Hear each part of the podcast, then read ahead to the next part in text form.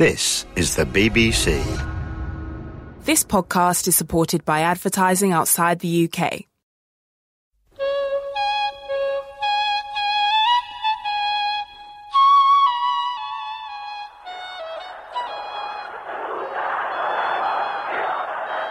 من این پیام انقلاب شما ملت ایران رو شنیدم من دولت تعیین می‌کنم من تو دهن این دولت می‌زنم من دولت تعیین می‌کنم من به پشتیبانی این ملت دولت متاسفانه در جنگ بین المللی اول به اندازه کافی ما در اون موقع دچار انحطاط شده بودیم که اون جنگ بین المللی اول به اصطلاح آخرین تیشه را به ریشه ما زد و مملکت ما اشغال شد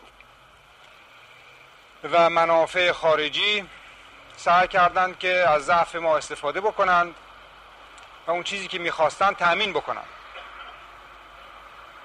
در واقع معجزه ما را بعد از جنگ اول بین المللی نجات داد و داشتیم در راه ترقی و تمدن قدم بر می داشتیم که باز جنگ بین المللی دوم همون سرنوشت جنگ بین المللی اول بلکه در بعضی اوقات به مراتب بیشتر ما را دچار هرج و مرج و بی تکلیفی و ایجاد یک روح یأس و بدبینی نمود که آثارش تا سالها طول کشید محمد رضا شاه زمانی به سلطنت رسید که اوضاع مملکت پریشان بود و نیروهای نوپای سیاسی در حال رشد. تقیان علیه حکومت مرکزی در گوشه و کنار کشور دوباره آغاز شده بود و شخص اول مملکت به گفته دکتر سیف پور فاطمی هنوز جوان بود و بی تجربه. محمد رضا در اون وقت به سن 21 سالگی بود و تمام عمر تحت فشار یک پدر خیلی مقتدر و قوی و سختگیر بود من با محمد رضا شاه در دوره چهاردهم که در مجلس بودم خیلی نزدیک بودم و اغلب با او ملاقات می‌کردم. او هم خیلی در اون موقع مثل اشخاص خیلی عادی بود می نشست صحبت می‌کرد سیگار تعارف می‌کرد و درد دل می‌کرد از روزنامه ها شکایت می‌کرد. ارز کنم که در اون وقت محمد رضا شاه یک جوانی بود که امید داشت که می‌تواند یک کارهایی بکند ولی دو عیب داشت. یکی اینکه اون عزم و اراده پدرش رو نداشت دوم اون که فوق العاده دهانبین بود و هر که او را ملاقات می‌کرد در اون روزها با او موافقت می‌کرد. یک موضوع دیگر این بود که فوق العاده در اون موقع تحت نفوذ مادرش و خواهرش اشرف بود. فراموش نفرمایید که وقتی که این به سلطنت رسید بوکس و دشمنی و اداوت مردم نسبت به این فامیل زیاد بود. روزی نبود که تمام روزنامه های تهران مملو از حمله و شکایت مردم نباشد. برای اینکه یک مرتبه در شکایات باز شد. تمام این اوضاعی که در مملکت پیدا شده بود. حضور قشون خارجی. اینها تمام یک مرتبه در مقابل یک جوان 21 ساله که هیچ در کارها تجربه و دخالتی نداشته است. البته او را به کلی از همون وهله اول ترسو و بی اراده وجود آورد. البته این هم سالهای اولش بود و یک عیب دیگر محمد رضا شاه این بود که اخلالگر بود. یعنی می‌گفت من پادشاه مشروطه هستم دخالتی نمی کنم ولی همین که یک حکومتی شروع به کار می‌کرد فورا چوب لای چرخ اون حکومت میذاشت. فراموش نفرمایید که در دوره چهاردهم که در مجلس بودم پنج حکومت عوض شد. و این هر حکومتی که به خوبی کار می‌کرد فوری این یه عده اطرافش جمع می‌شدن افراد مفرد. و اون وقت یک نخست وزیر میتراشتن. او این را به یه وضعی مستقیم یا غیر مستقیم به مجلس تأمین می‌کرد. در سال 1323 مجلس چهاردهم آغاز به کار کرد. با آزادی نسبی انتخابات نمایندگان جناهای چپ و ملیون هم به مجلس راه یافته بودند.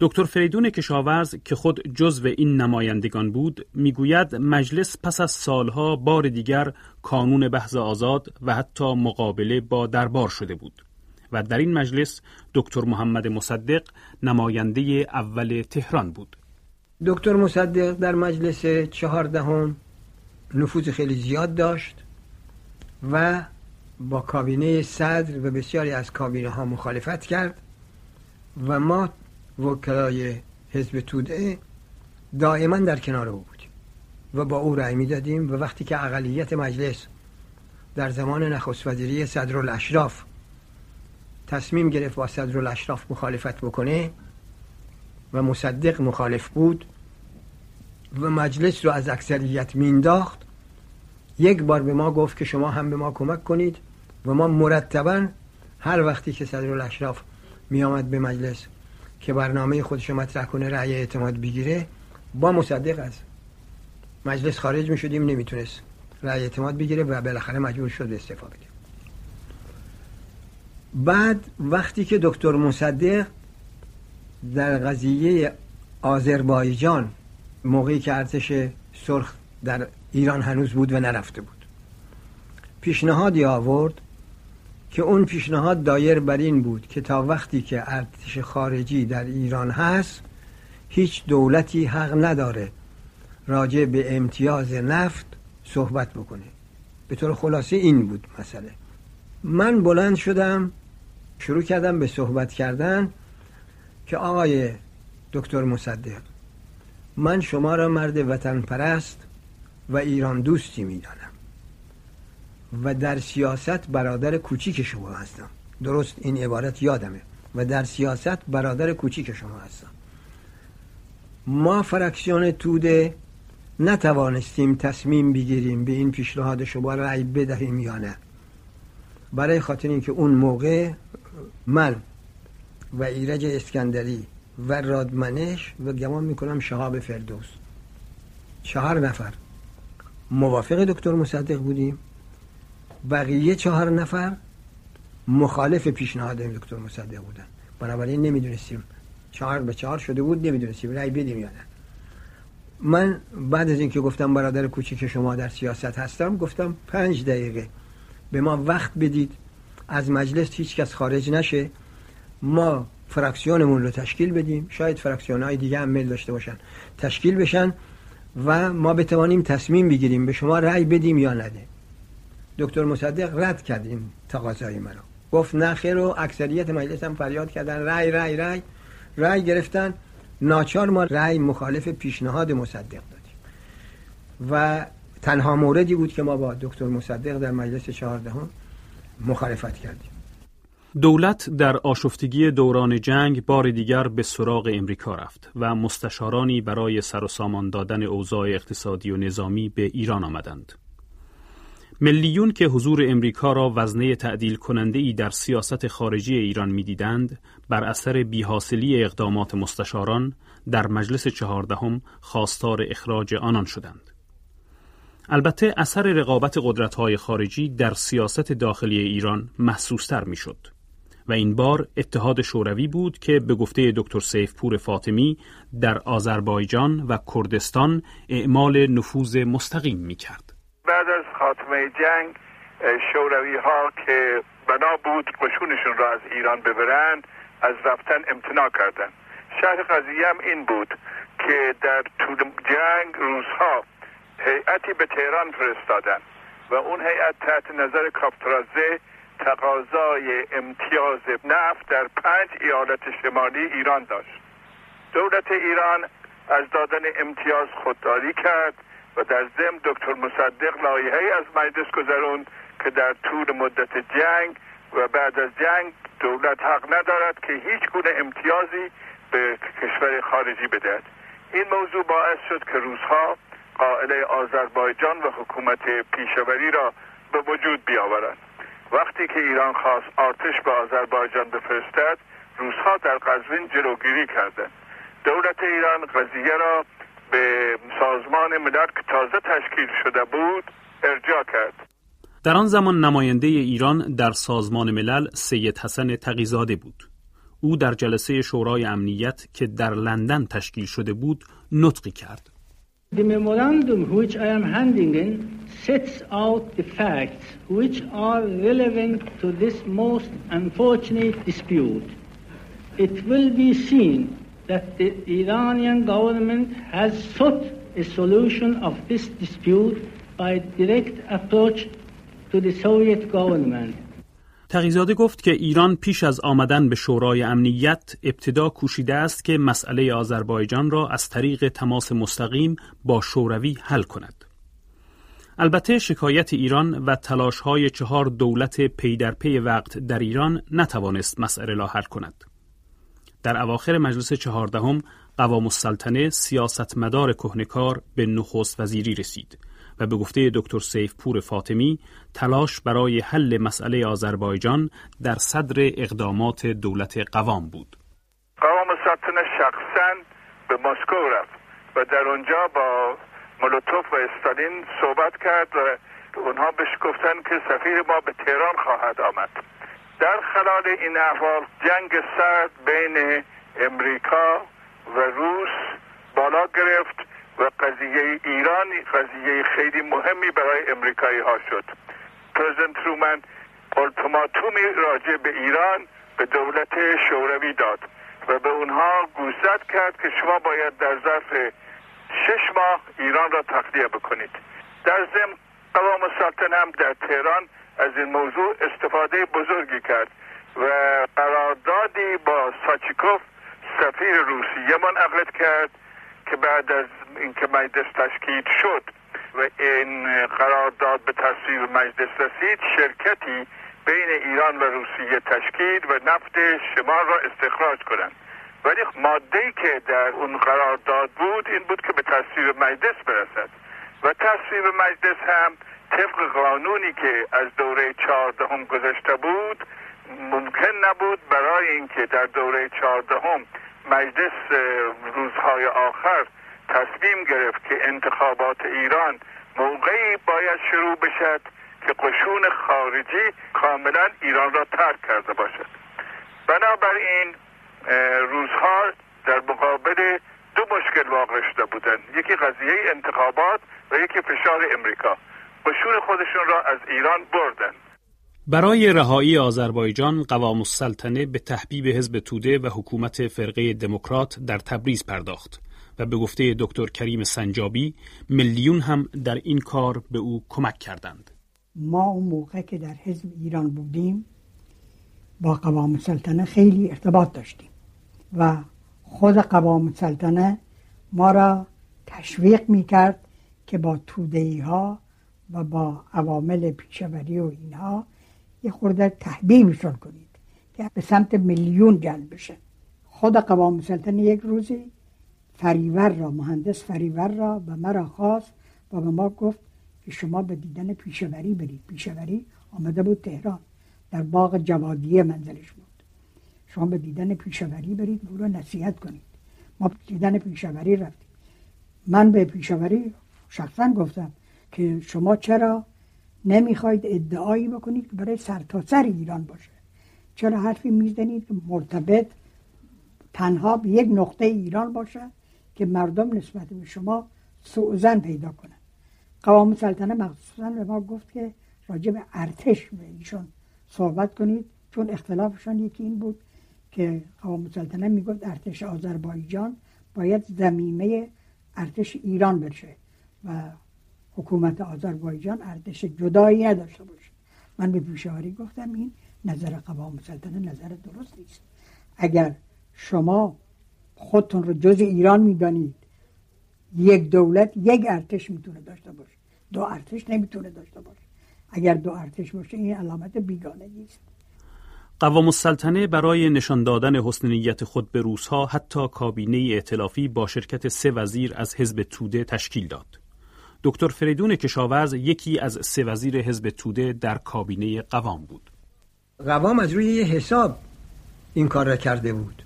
و شاه هم مطمئنا مخالف بود. آخه قوام و شاه با هم بد بودن. ولی حساب قوام حساب داشت کارش. او می‌خواست حزب توده رو بیاره شوروی ها رو راضی کنه که من از حزب توده هم دعوت کردم وزیر بفرسته در کابینه و بعد کلک حزب توده رو بکنه وقتی که با شوروی ها در حدودی کنار آمد دستور داد به ژاندارمری و شهربانی و افراد حزب دموکرات ایران که حزب خود او بود که به کلوب های ما حمله کنن کلوب را غارت کنن و بدنن و اینا که ما مجبور بشیم استفا بدیم که استفا هم دادیم. کنار رفت. دولت مستعجل ائتلافی دو ماه و چهارده روز عمر کرد و قوام السلطنه با وعده انتخابات و با استفاده از نارامی های کارگری و شورش های محلی وارد عمل شد. تا به گفته دکتر سیفپور فاطمی سیاست زیرکانه خود را به انجام رساند. قوام السلطنه مرد خیلی سائسی بود در این موقع رولی خوبی بازی کرد و به روزها گفت که انتخابات غیر ممکن است مگر اینکه قشون شما کاملا آذربایجان را ترک بکند و شما در کار آذربایجان دخالت نکنید تا من بتوانم قشون به آذربایجان بفرستم و همچنین جنوب اقتشاشات جنوب را هم خوزستان و هم فارس را بگیرم. در نتیجه این توانست که قشون به آذربایجان اعزام بکند و حکومت پیشاوری که خیلی پوشادی بود فورا منحل شد و خود پیشاوری و یارانش فرار کردند.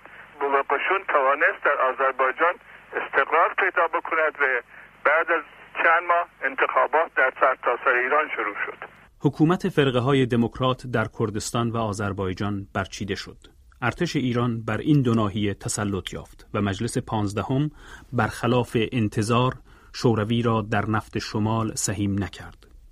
سیاست قوام السلطنه نتیجه داده بود و حتی مخالفان سیاسی قوام همانند دکتر کریم سنجابی این اقدام او را خدمتی بزرگ به ایران می‌دانند.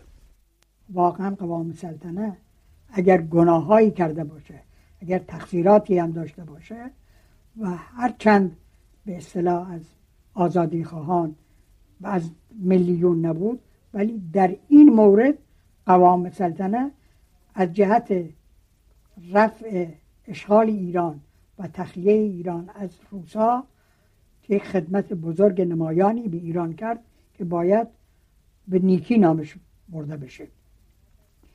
که بعد از خاتمه کار قوام سلطنه به فکر این افتادن که حالا که دست رد به سینه روسا گذاشتن و اون تقاضای نفت شمال رد شده بود اقدامی برای استیفای منافع ایران در برابر شرکت نفت جنوب بکنن.